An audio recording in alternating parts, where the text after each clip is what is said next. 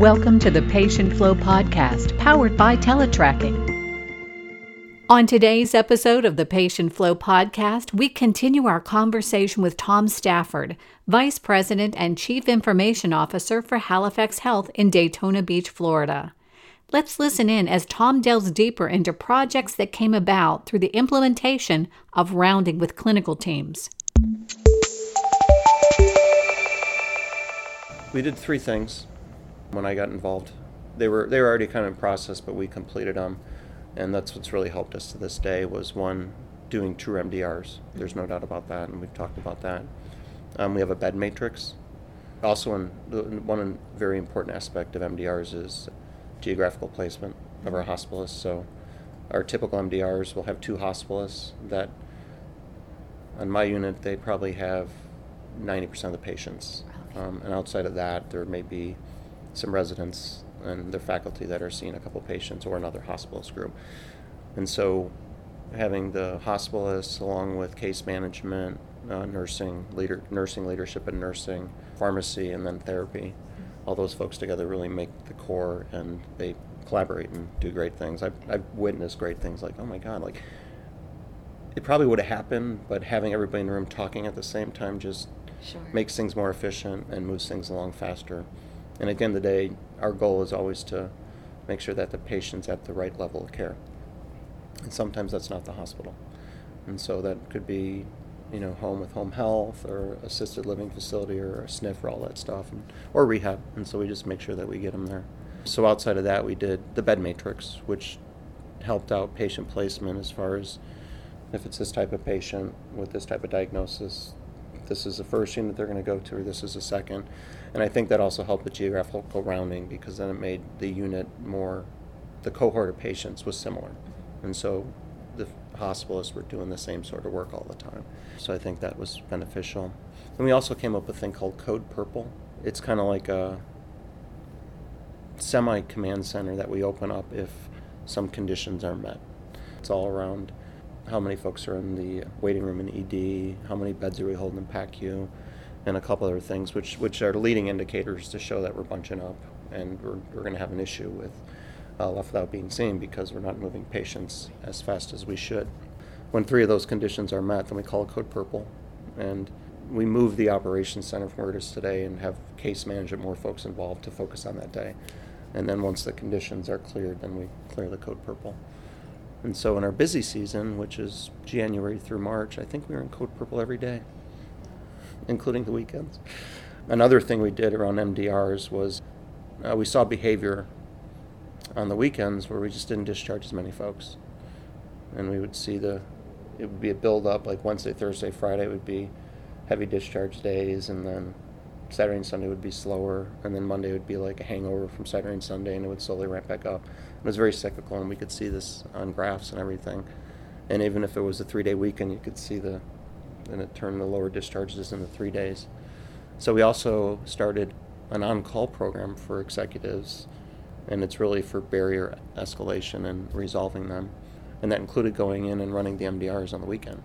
And so there's like seven of us in the rotation, but that means on when it's my weekend, I get to go to work from about eight to two o'clock.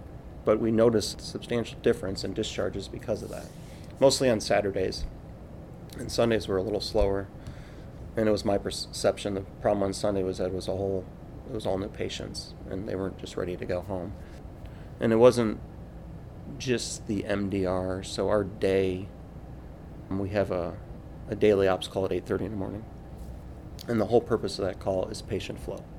Actually, in the middle of the night, all of our the charges on the units in Teletracking document what the barriers are for the patient, because at night everybody they have a little more time to go through and do all that. And so then they utilize that information, and they even put in pending discharges at that time. And then at our eight thirty call, our nurse managers uh, go through that, and there's a script that they follow. And if there's any assistance they need, it happens on that call. And then our M D Rs happen from nine to eleven thirty, more or less. And at eleven thirty, all the M D R leaders and the nurse managers meet in a room, and we talk about the discharges for the day and what's pending, what's confirmed, um, if there are any barriers that need to be broken down. and then the rest of the day they discharge patients. It's my goal to move M D Rs to the end of the day. That's what Lee Wallace did at McLeod, and that seemed to make the most sense to me. And we're going to do that soon, but our C O O actually wanted to first have a, a single physician leader for each unit. So I think once he has that lined up and we move M D Rs to really happen from like three to four thirty and use the eight thirty call as an execution call of who's getting out before eleven, um, we'll actually start seeing a lot better discharges earlier in the day. Even though we've reduced length of stay, our discharge time really hasn't changed. We still get X amount out before eleven, before two, but I think if we shift the M D Rs, that'll allow us to really focus on the morning and give a priority in the morning for our hospitalists when they go in. So, and then to do integration with teletracking, with their H C I S and everything. And I, I can't do that right now because we're putting in a new H C I S, and so it's a little busy. Was there any initial reluctance from executives when they were told they were going to be a part of multidisciplinary rounding? And how has that changed now that they've seen the outcomes? It was a directive, so there wasn't any real... no backlash. No backlash. Um, and I think most of us still do it um, based on who comes to the M D Rs or the length of stay huddle meeting.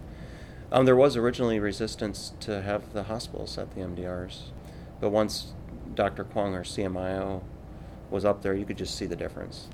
I have no problem talking, and so I made sure everybody knew that and came up and just watched the M D R and what Doctor Kwong was doing. And pretty quickly after that, the hospitalists were part of it. And then we expanded to all the possible med-surg units that we could for the M D Rs.